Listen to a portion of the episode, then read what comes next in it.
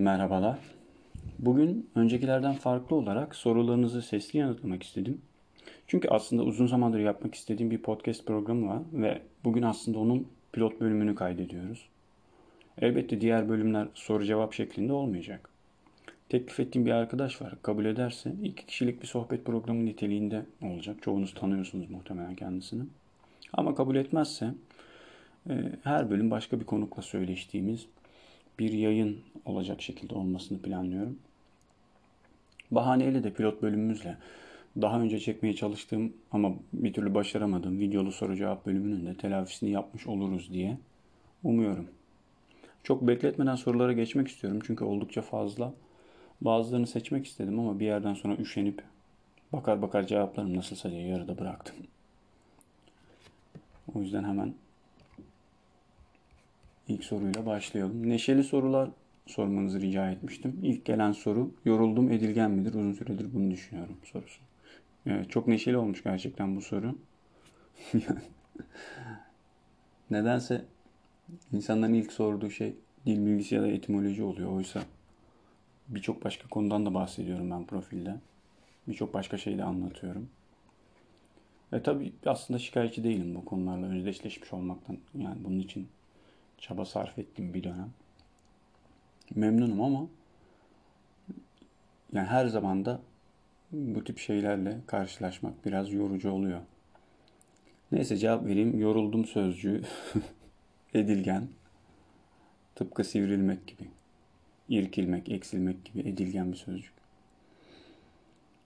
Kulis Edebiyat sayfasının bir sorusu var. Sayın hocam hem sayfa hem okul bu tempoya nasıl yetişiyorsunuz demiş. Valla hocam yani aslında sayfa ve okul dışında çok fazla şey var yaptığım. Bir kere her şeyden önce bir kızım var. Zamanımın çoğunu ona ayırıyorum. Ee, arta kalan zamanlarda mutlaka görmüşsünüzdür. Yazdığımız kitaplar var. Şimdi ikincisi e, yayına e, baskıya girmek üzere. EBA için biraz içerik oluşturmuştuk ama artık ona yetişemiyorum çünkü ilk 9 bölümde EBA TV için yaptığımız e, ilk 9 bölümde çok yoruldum. Aslında iki program yapmıştık. Bir tanesi sonradan yayından kaldırıldı.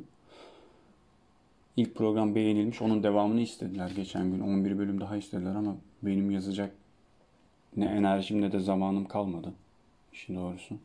O yüzden onu artık kabul edemedim. Reddetmek zorunda kaldım. Bunların yanında okul ve sayfayla da uğraşıyorum. Sayfayla eskisi kadar uğraşmıyorum ama eskiden çok uzun süre içerik e, oluşturmak için zaman harcıyordum. Artık e, çok uzun içerikler oluşturmuyorum. Daha kısa şeyler. Zaten uzun içerikler de çok okunmuyor nedense. Gerçi nedeni belli de yani insanımız okumayı çok sevmiyor. Mesela 10 fotoğraflık bir dizgi ben görebiliyorum o istatistikleri e, görüyor ama okumuyor insanlar. Sıkılıyorlar herhalde okurken. O yüzden çok zaman harcamıyorum hocam. Öğretmen Hanım Kullanıcı adlı bir takipçimizden gelmiş. Kelime kökenlerine nasıl merak saldınız? Ve nerelerden araştırıyorsunuz?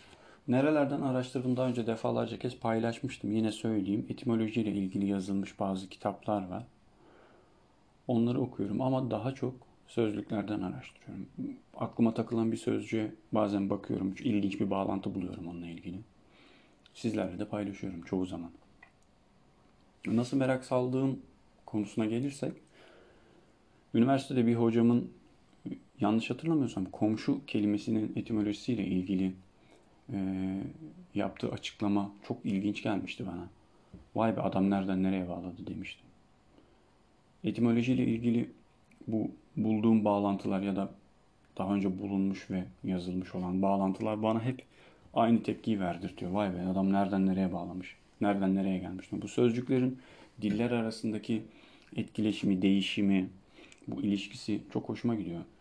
Derine indikçe e, daha da güzelleşiyor. Hani Alişir Nevai'nin bir sözü var ya, Türkçenin derinliklerine indikçe gözüme 80 bin alemden daha büyük bir alem göründü diye gerçekten öyle bir durum var. 80 bin değildi galiba bu arada ama.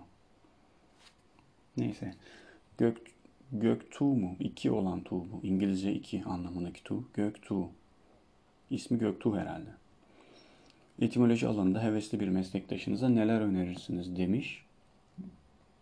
Ee, etimoloji doğru kişilerden okumasını öneririm. Maalesef etimoloji biraz suyu çıkarılmış bir konu. Biraz magazinel içeriği olduğu için, insanların ilgisini çektiği için herkes etimolojik paylaşım yapmaya çalışıyor. Herkes bunu biliyor musunuz paylaşımı yapmaya çalışıyor. Instagram'da görüyorum. Bunun doğrusu budur. Bunu aslında siz yanlış biliyorsunuz. Bakın doğrusu böyle olacak şeklinde paylaşımlar var ama bunların %90'ı yanlış. Ve yanlış bilgi o kadar yayılmış ki bunu alıp makalesine koyan var. Geçen gün birisi sanırım bu eşek hoşaf meselesiyle ilgili bir itiraz yapmıştı bana. Bununla ilgili makaleler var falan dedi. İnanmadım ilk başta. Sonradan araştırdım. Gerçekten var. Galatı meşhurlar diye adam makale yazmış ve içinde eşek hoşaftan ne anlar atasözünün doğrusunun hoş laf olduğunu iddia eden şahıslar var ve bu insanlar akademisyen. inanılmaz gerçekten. Yani işte geçen de şey vardı mesela 50 kişi falan sordu bunu bana. Çay harareti alır sözcüğündeki çay içine girilen çay mı? Akarsu olan çay. Ya öyle bir şey olabilir mi ya? Yani bu sırf ilgi çekmek için uydurulmuş bilgilerin bu kadar hızlı yayılmasını, bu kadar kabul görmesini gerçekten anlayamıyorum. Oysa o kadar kolay ki araştırmak. TDK'nin resmi sitesine girip bakarsanız Sözlük.gov.tr'den sadece Türkçe büyük sözlük yok orada. Bir sürü sözlük var. Atasözleri sözlüğü, deyimler sözlüğü, yöresel ağızlar sözlüğü. Yani aklınıza gelmeyecek bir sürü sözlük var. Açıp buradan kontrol edebilirsiniz aslında bu bilgileri. Ve bu sözde bunları biliyor musunuz? İçeriklerinin %90'ın yanlış olduğunu da görebilirsiniz. Maalesef insanlar sırf beğeni almak için bunları paylaşıyorlar. Ben de işte hastalıklı gibi sürekli yanlışları düzeltmeye kendini adamış gibi bunlarla uğraşıp uğraşıp sinirleniyorum sonra. Neyse. Soru neydi? Etimoloji alanında yok. Ha neler önerirsiniz? Evet etimoloji alanında hevesli bir meslektaşınıza. Bunu öneririm hocam. Yani doğru kişilerden okumasını öneririm. Bu konuda ihtisas yapmış kişilerden. Mesela Hatice Şirin. Bu konuda akla ilk gelen isimlerden birisi. Hatice Hoca bir şey diyorsa muhtemelen doğrudur. Geçelim. Şeyma Korak öğretmenlik olmasaydı hangi meslek olurdu demiş. Ben öğretmen olmayı zaten hiç istemedim aslında. Bunu daha önce de birkaç kez anlatmıştım. Öğretmenlik biraz piyangodan çıktı gibi oldu bana.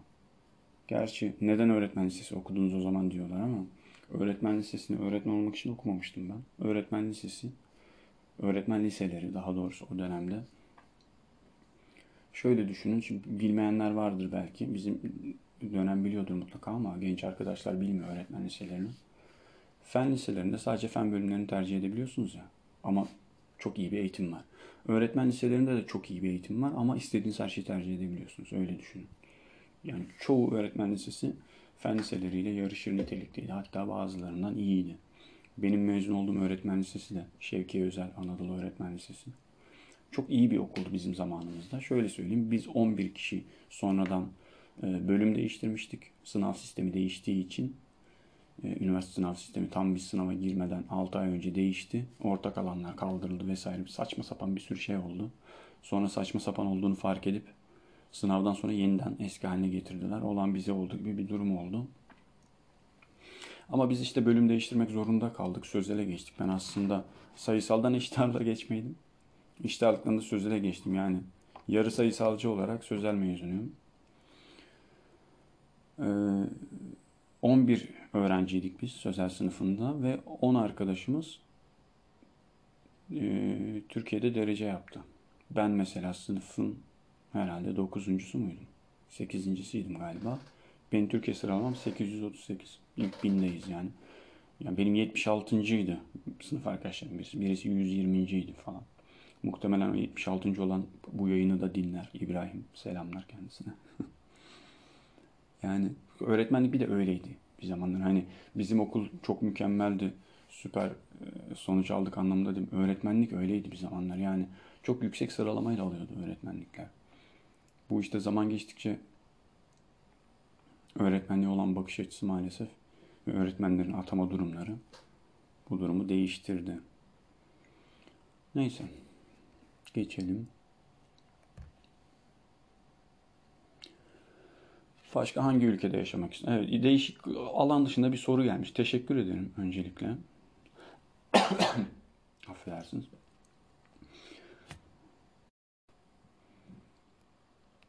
Aynı kişi sormuş az önceki soruyla bu arada. Teşekkürler. Başka hangi ülkede yaşamak isterdiniz? Ben genel olarak İrlanda'nın bulunduğu coğrafyayı çok seviyorum. Hayranlıkla izlerim. Yani hiç gitmedim ama çok isterdim gitmek. Zaman zaman araştırırım, açıp bakarım ya da işte o e, coğrafyada çekilmiş filmleri falan izlemekten çok hoşlanıyorum. Once diye bir film vardı hatta. Hmm, yönetmenin ismi aklıma geldi. Çok bilinen birisi de değil zaten ama iki tane el kamerasıyla çekilmiş aşırı amatör bir filmdi. Ama çok güzeldi. O ortamı çok iyi yansıtmış. Müzikleri de muhteşemdi. Hatta Oscar aldı galiba sonra da. Çok güzel bir coğrafyası var o bölgenin. İklim de öyle. Benim sevdiğim bir iklim böyle. Genellikle yağmurlu, kapalı hava. Severim öyle havaları. Ama bizim Karadeniz gibi çok karanlık değil yani o, o taraf. O yüzden herhalde İrlanda cevabını veririm bu soruya. Bu arada İrlanda demişken ilginç bir bilgi vereyim size. Hastalık duramıyorum vermeden. İzlanda da var o bölgede yine. İrlanda ile bir tutulabilecek bir coğrafyası olan. Hani İrlanda olmazsa İzlanda olsun diyebileceğim. Ama çok ilginçtir. İzlanda'nın asıl ismi Iceland. Yani buz diyarı. Ama İzlanda'ya gidip baktığınızda yani gitmedim ama biliyorum öyle olmadığını. Bir buz diyarı değil İzlanda. Aksine son derece yeşil doğası olan bir ülke. Yani kışın kar yağıyor olabilir ama buz diyarı ismini hak edecek kadar bir buz yok. Ama birazcık daha ilerlediğinizde e, Greenland var. Yani asıl ismi Greenland. Yeşil yurt gibi bir şey. Yani yeşil diyar gibi bir şey aslında ismi. Yani sanki bu iki yer birbiriyle karıştırılmış gibi bir durum var. Bununla ilgili öyle de bir geyik vardır hatta işte. E, haritalandırılması yapılırken bu iki yer karışmış. Greenland olması gereken yer. İşte yani yeşil olan yere. Iceland demişler. Iceland olması gereken yer Greenland demişler gibi bir geyik de vardır hatta meşhur. Ama bununla ilgili başka bir e, rivayet daha var. Vikingler keşfetmiş bu bölgeyi, İzlanda bölgesini. Başkası gelmesin diye bu ismi vermiş falan diyorlar. İlginç yani. Gerçekten bu ikilinin neredeyse beca iş yapmayı gerektirecek kadar birbirlerinin özelliklerini taşıması çok ilginç. Neyse geçelim. Melike Diner Keskin. Defalarca bir konuyu anlattınız. Herkesin iyi anladığını düşünerek öğretmen masanıza doğru devamı var herhalde bu sorunun. Ha şurada doğru ilerlerken arka sıralardan bir ses yükseldi. Öğretmenin başlık neydi? ne hissederdiniz? Yani bu zor bir ihtimal. Çok da o gün çok dalgın olmam lazım. Hiç kendimde olmamam lazım böyle bir şeyin gerçekleşmesi için.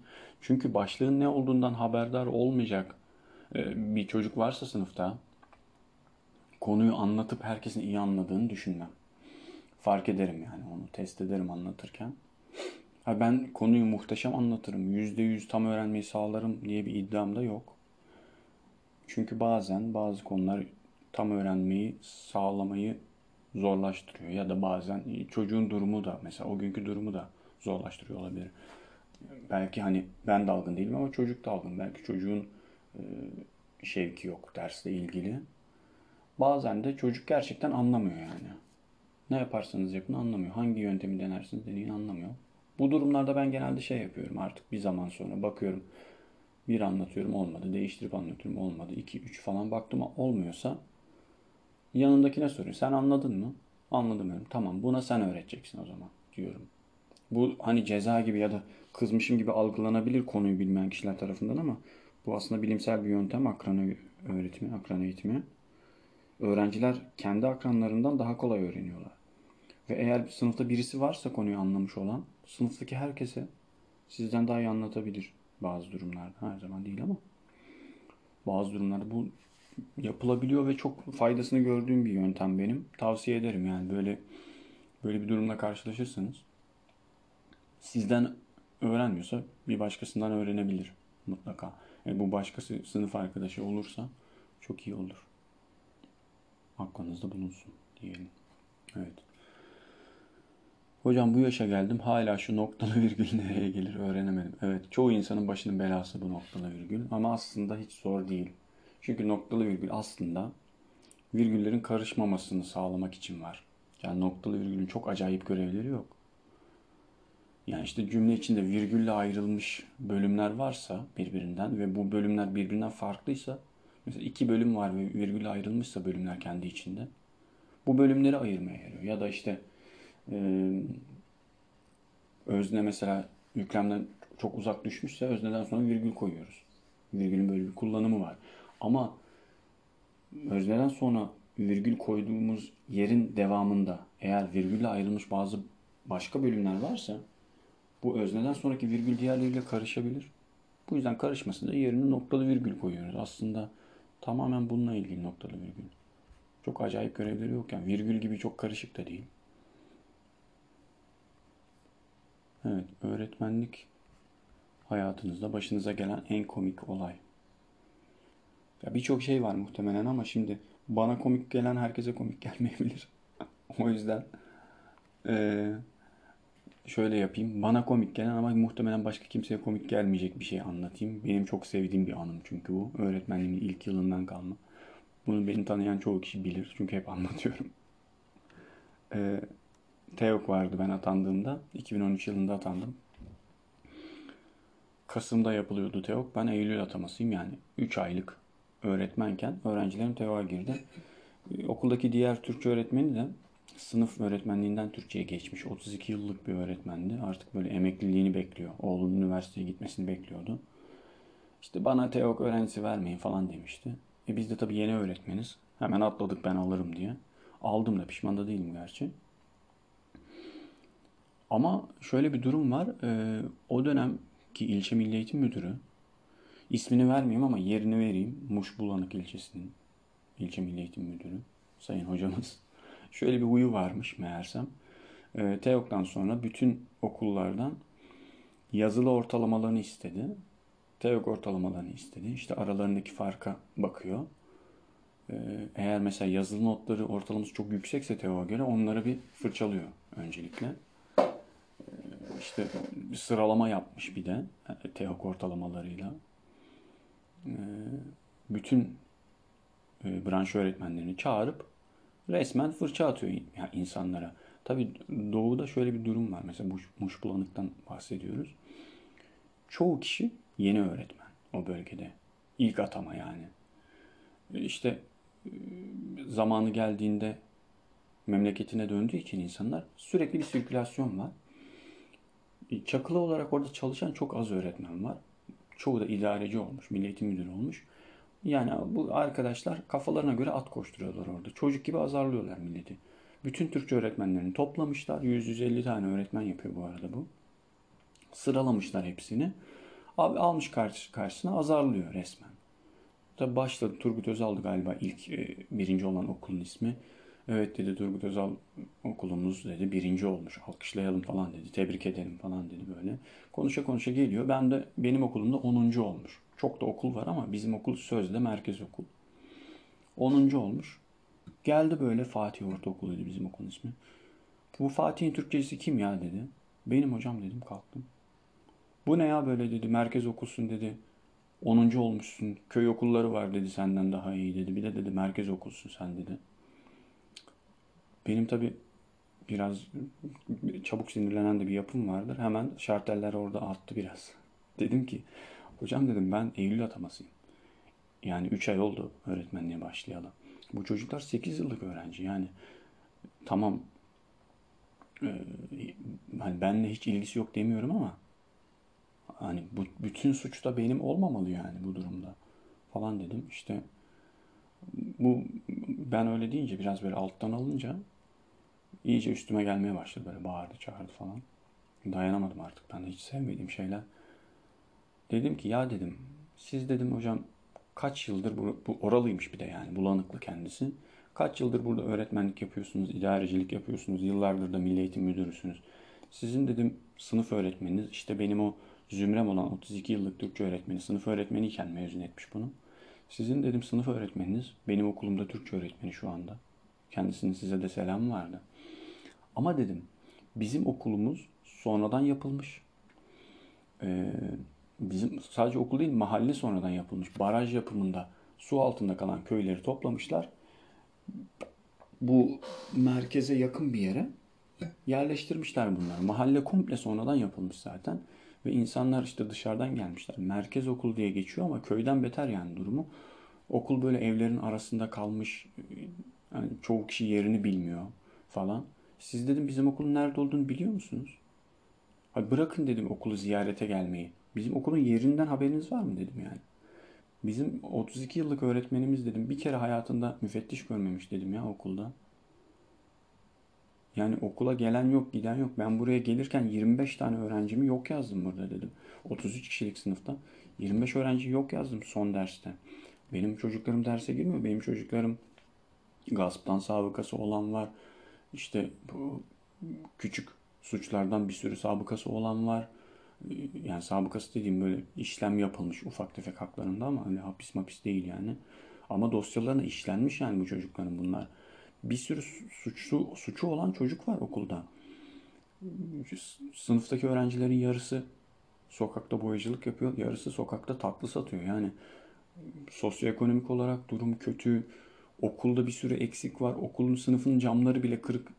Yani yaptıracak durumumuz yok bazı yerleri. Zar zor böyle 15 günde yaptırabiliyoruz o soğuğa rağmen falan. Böyle saçma sapan bir yokluk, yoksulluk durumundayız.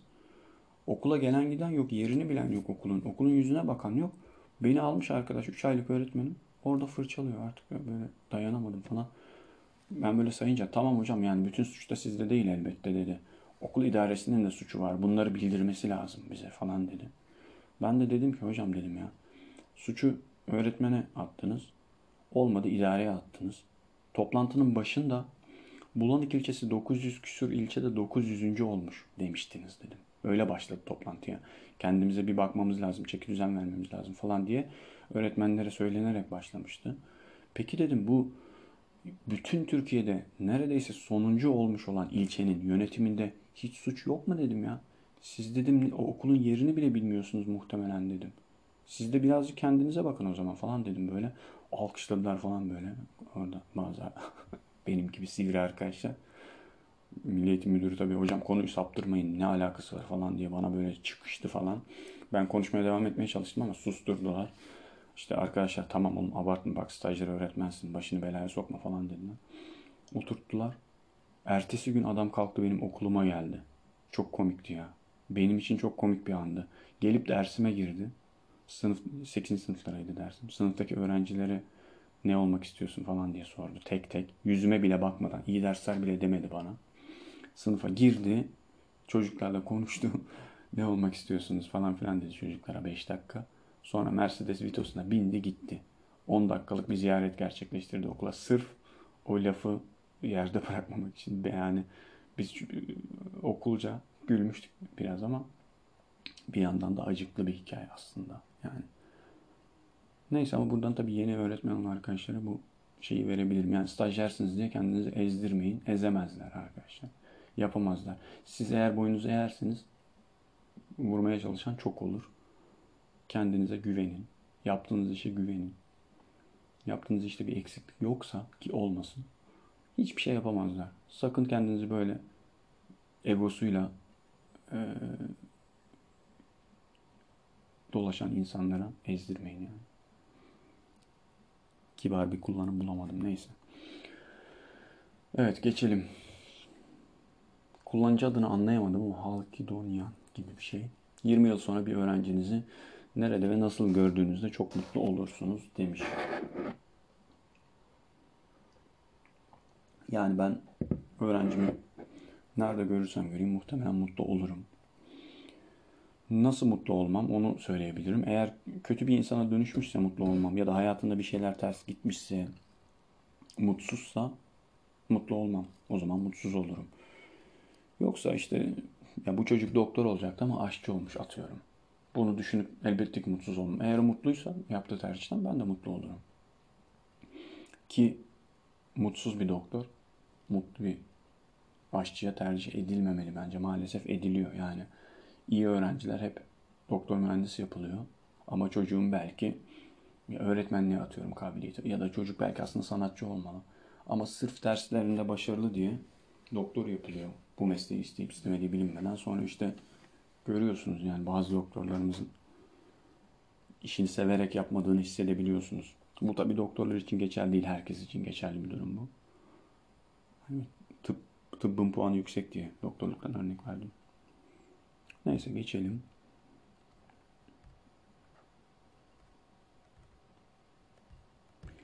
Buradan canlı ders verdiğiniz oluyor mu? Demiş. Olmuyor. Sadece birkaç defa e, bu e, EBA üstünden derse başlamadığım zamanlarda yani daha doğrusu milli eğitim uzaktan canlı derse EBA üstünden başlamadığı zamanlarda ben bireysel olarak Zoom üstünden yapıyordum zaten. Kendi inisiyatifimle tamamen.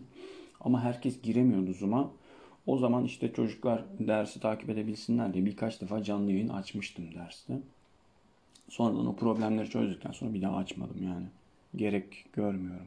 Çünkü benim takipçilerimin %5'i falan belki öğrencidir. Değildir bile yani. O yüzden hiç gerek yok.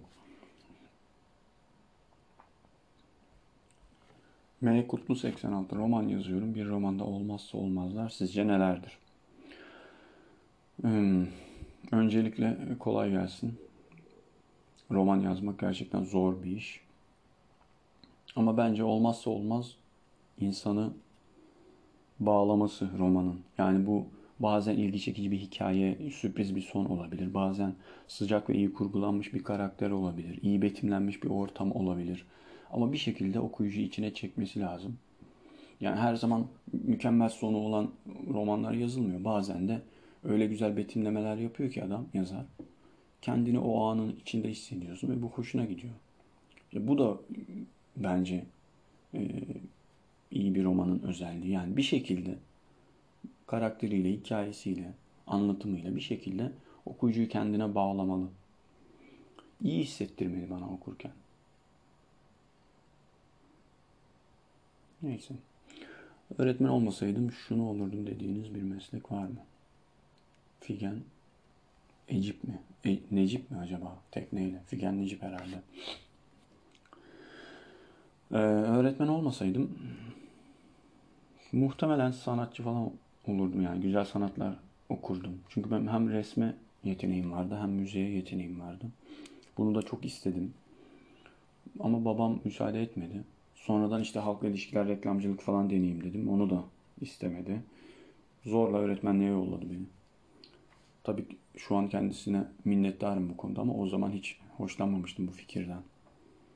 Bunu daha önce uzun uzun anlatmıştım. Biraz uzun bir hikayesi var. Ama öyle biraz katakulliye getirdi babam beni öğretmenlik konusunda. Gerçi iyi yaptı ama zaten istememiştim yani ilk başta başka şeyler istemiştim. Hatta öğretmen olduktan sonra bile öğretmenle başlamayı istememiştim. Bir sürü bir şey denedim. Sonra işte mecbur kaldım gibi bir durum oldu. öğretmenliği öğretmenliğe başladıktan sonra sevdim yani. Yani ilk yılımdaki öğretmenliğimle şimdiki o yüzden çok çok farklıdır. Maalesef yani. Bizde işte öğretmenlikte böyle bir durum var. Yeterince e, uygulama fırsatı bulamadığımız için yurt dışında öyle değil mesela. Belli bir saat staj yapmadan öğretmen yapmıyorlar. Ama bizde öyle değil. Hiç staj yapmadan neredeyse öğretmen olduk biz. O yüzden öğretmenliği öğretmen olduktan sonra asıl öğreniyorsunuz. Öyle bir geyik vardır öğretmenler arasında işte. E, tam öğretmenliği öğrenmiştim. Emekliliğim geldi falan derler. Öyle bir durum yani. Çalıştıkça her yıl yeni bir şeyler öğreniyorsunuz. Bu bir yandan iyi bir yandan kötü. Çocuklar için kötü mesela. ilk yılınızdaki çocuklar için kötü. Sizin için kendinizi sürekli geliştiriyor olmanız ise iyi. Evet. Azerbaycan'dan selamlar demiş. Selamlar bizden de kardeş ülke Azerbaycan'a. İçimdeki Vaveyla. Bu da işte az önce bahsettiğim İbrahim arkadaşımın öğrencilerinin sayfasından gelmiş bu soru. İçimdeki Vaveyla. Türkçe öğretmeni olmanın en güzel yanı nedir? Türkçe öğretmeni değil de öğretmen olmanın güzel bir yanından bahsedeyim. Türkçe ile sınırlandırmayayım. Genel olarak öğretmenlik e, bir öğrencinin gelişimine şahit olduğunuz bir an var öğretmenlikte. Yani çocuğun kendini geliştirdiğine, büyüdüğüne ve kendine bir şeyler kattığını fark ettiğiniz bir an var. O çok değerli benim için ve diğer bütün öğretmen arkadaşlarımız için. Yani manevi doyumu çok yüksek bir meslek öğretmenlik. O yüzden zaten hala tercih ediliyor. Yoksa maddi doyumu çok kötü yani. Ama manevi olarak sizi doyurduğu için maddi yönlerini biraz gö- göz ardı ediyorsunuz. Birçok meslekte yoktur bu. Manevi doyum bu kadar yoktur yani. Evet. Gizem Kahya. Kahya mı? Evet. Kendini intihar etti ifadesi ne kadar doğru? Bir de cinnet geçirilir mi, getirilir mi? Aklımda deli sorular demiş. Evet, kendini intihar etti ifadesi ne kadar doğru? Ne kadar derken oran istiyor sanırım. Yüzde sıfır doğru. Ama cinnet geçirilir ve getirilir ifadesinin ikisi de doğru. İkisi de olur. Sözlükte var ikisi de yani. Hem geçirebilirsiniz cinneti, getirebilirsiniz. O artık kişinin kendisine kalmış bir durum. Anlamları da aynı neredeyse bu arada. Evet. Sena Değirmen? Ön lisans KPSS için önerebileceğiniz bir kaynak var mı? Yok vallahi. Yani ben 2013'ten beri KPSS ile hiçbir ilişkim yok. Bütün bağlarımı kopardım. Kendisini yüzüne bile bakmamayı tercih ediyorum. Ve çok mutluyum kendisi olmadan. O yüzden yani bir şey diyemeyeceğim. KPSS'ye nasıl hazırlandınız? Meslektaşınıza bu konuda ne önerirsiniz? Yasin Ünsal 88. Ha, bizim devre o da 88'li. Valla Yasin hocam ben KPSS'ye yani bunu söyleyince bana kızıyorlar ama hiç çalışmadım ya. 10 sezon Friends izledim KPSS'ye hazırlandım sene. 6-7 sezon Supernatural izledim. İşte Da Vinci's Demons vardı o dönem. Onu izledim kaç bölüm yayınlandıysa. Bol bol Counter Strike oynadım falan. Çok bilgisayar oyunu. Hiç çalışmadım gerçekten. Bir haftanın 2-3 günü ücretli öğretmenlik yaptım. Kalan günlerde işte Twitter'da takılıyordum o dönem. Oyun oynuyordum falan. Böyle hazırlandım gerçekten yani. Hiç hazırlanmadım, hiç çalışmadım. Ben 3 defa girdim KPSS'ye. İlkinde tamamen denemek için girmiştim. Öğrenciyken. 70 aldım. İkincide biraz hazırlanıp böyle hazırlanıp dediğimde iki tane soru bankası aldım. Onların da böyle çeyreklerini falan çözdüm. Yine 70 aldım. Dedim ki yani bu işte bir şey yok yani. Çalışınca da gerçi çalışmış sayılmam ama benim için çalışmak o kadar yani. Yarım kitap bitirdim. Dedim ki yani bu çalışılacak bir şey değil demek ki. Çok etkilemedi yani. Öğrenciyken girdiğimle aynı puan aldıysam. Üçüncü yılda da çalışmadım hiç. Ee, yine girdim. Yine benzer bir sonuç geldi. Ama üçüncü yılda sistemde bir değişiklik yapıldı. Alan sınavı geldi. Alan sınavında tabii birazcık güzel geçti benim. Çok şükür iyidir yani alanım. Yine 70 almıştım ama alan bana bir 15 puan falan daha ekledi herhalde. Atandık sağ olsun. Evet 3. sınıfa geçtim. Merve Nur sormuş. Ailem KPSS'ye başlamam için ısrar ediyor. Sizce başlamalı mıyım? Yani çok yanlış insana soruyorsunuz bu soruyu. Ama bence erken ya. 3. sınıfa geçtiyseniz. Çünkü daha 3 var, 4 var, 2 sene var önünüzde. Gerçi pandemi sürecinde belki biraz başlayabilirsiniz ama eğer aktif olarak okula gidiyor olsaydınız kesinlikle erken olduğunu söylerdim. Çünkü bence üniversite öğrenciliği de çok önemli. Öğrenciyken öğrenciliği yaşamak da çok önemli. Yani üniversitede kendinize sadece okulda değil, okul dışındaki sosyal ortamlarda da birçok şey katabilirsiniz. Öğrenciliğini hiç yaşayamamış, vizyonsuz o kadar çok öğretmen var ki maalesef. Yani öğrenciliği, öğrencilerin en büyük sorunu belki de öğrenciliğini yaşayamamış öğretmenler tarafından eğitilmeye çalışıyor olmak. Yani o kadar basit isteklerini bile öğrencilerin büyütüyorlar ki ya bir öğrenci bunu yapar mı diyor mesela adam. Bakıyorum ben 10 katını yapmışım öğrenciyken. E yapar hocam yani öğrenci bu. Çocuk yani bu diyorsunuz. Olur mu ya biz hiç yapmadık diyor. Abi sen yapmadığın için zaten öylesin. Keşke sen de yapsaydın.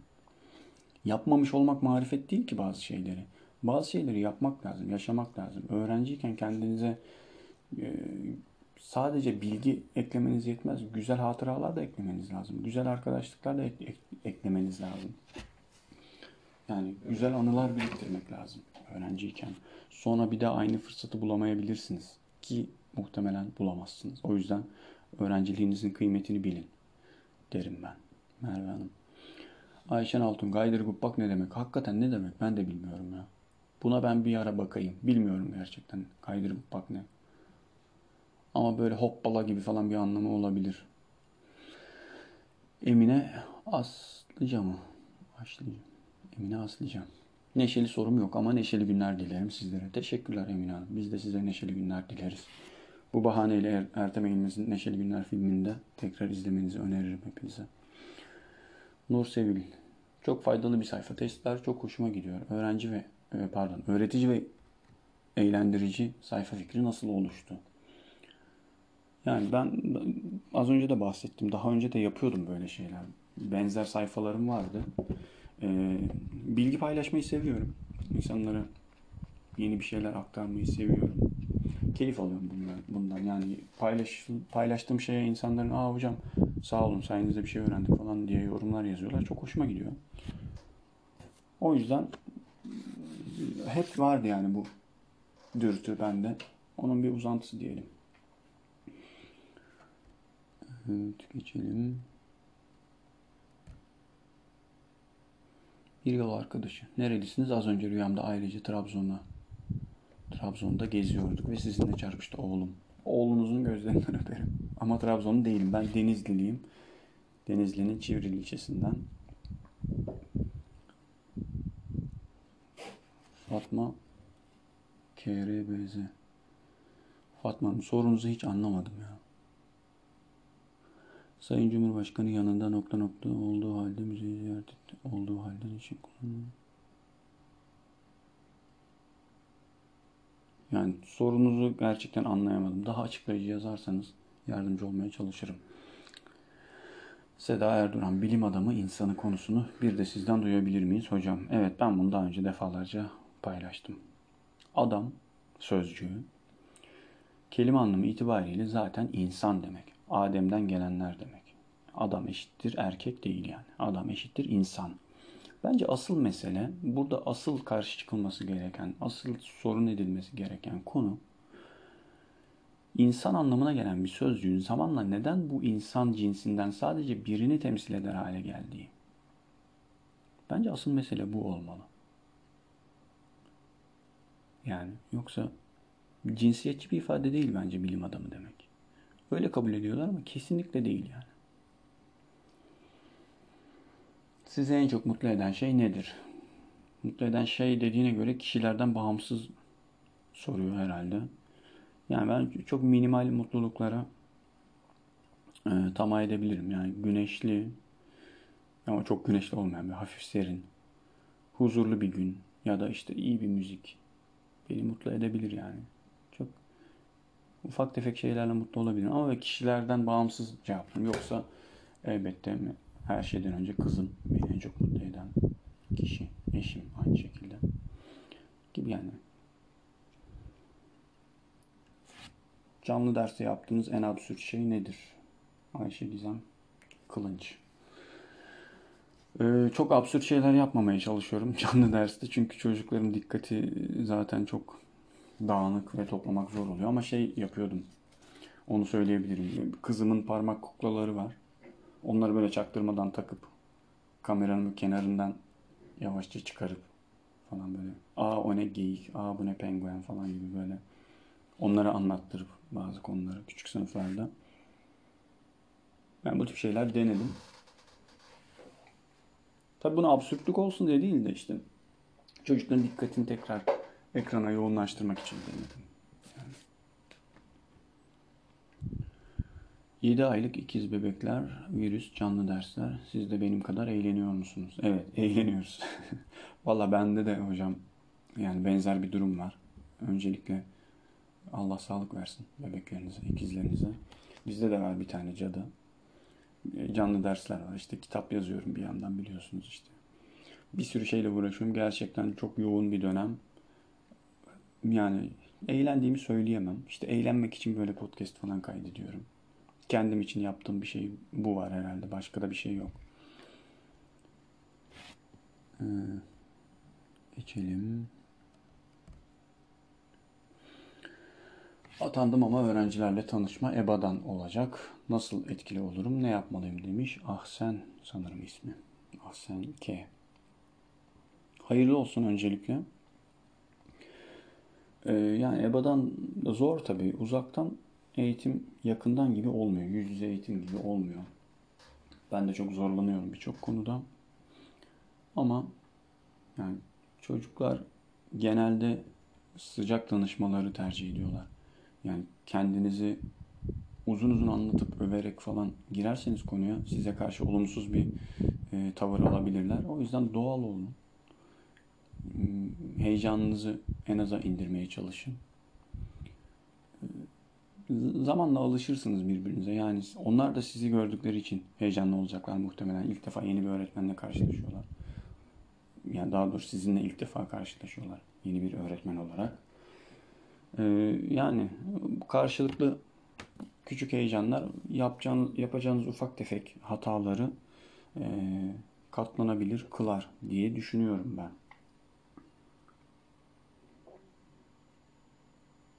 Ramazan Tan, Türkiye'deki eğitim sorununu düşünmekten ne yapacağımı şaşırdım. Ne yapmam gerek hocam demiş. Vallahi Ramazan Bey düşünmeyin. Yani yapabileceğiniz size iyi gelecek tek şey bu sanırım. Çünkü bu çok derin bir konu. Yani e, sizin bizim halledebileceğimiz şeyler değil.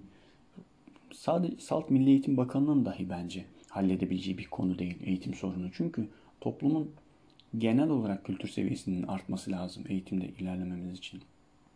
Yani o kadar okudun da ne oldu gibi söylemlerin yerleştiği bir toplumda, okumanın sürekli aşağılandığı bir toplumda okumak, eğitim almak yani hor gören insanlar var bu durumu. İşte bana askerde şey derdi bir arkadaş. E, hocam bu işler kalem tutmaya benzemez falan derdi böyle. Ben hissederdim yani onun o e, cümlesinin altında yatan tavrın aslında ne olduğunu.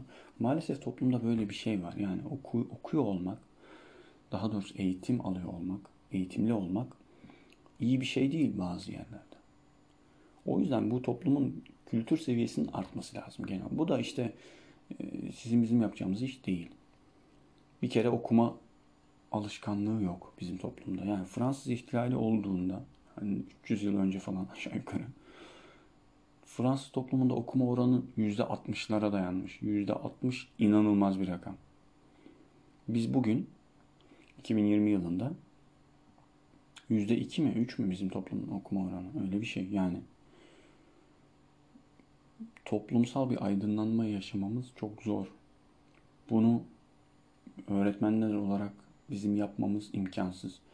Bunu Milli Eğitim Bakanlığı'nın da yapması çok zor. Bunu Kültür Bakanlığı, Aile ve Sosyal Politikalar Bakanlığı hepsi birleşip birlikte hareket ederek bir şeyler yapabilirler belki.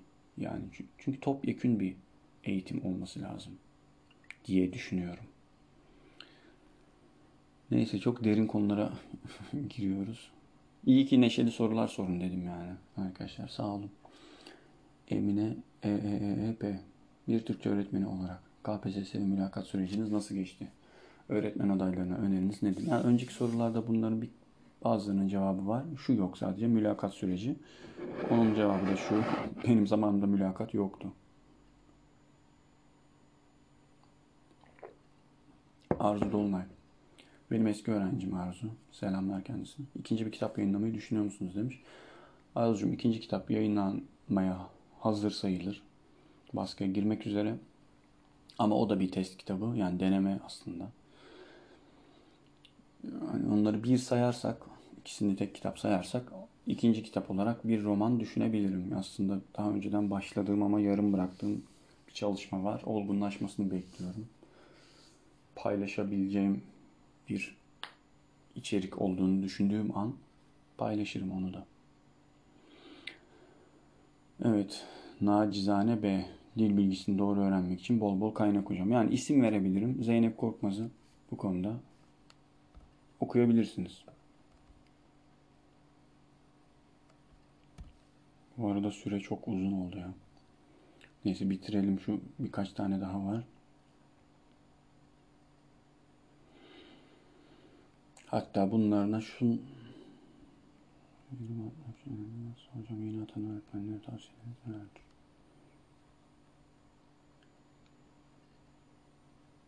Nereden öğreniyor? Evet. Sadece, sadece bu soruyu o zaman alıyorum ve bitiriyorum.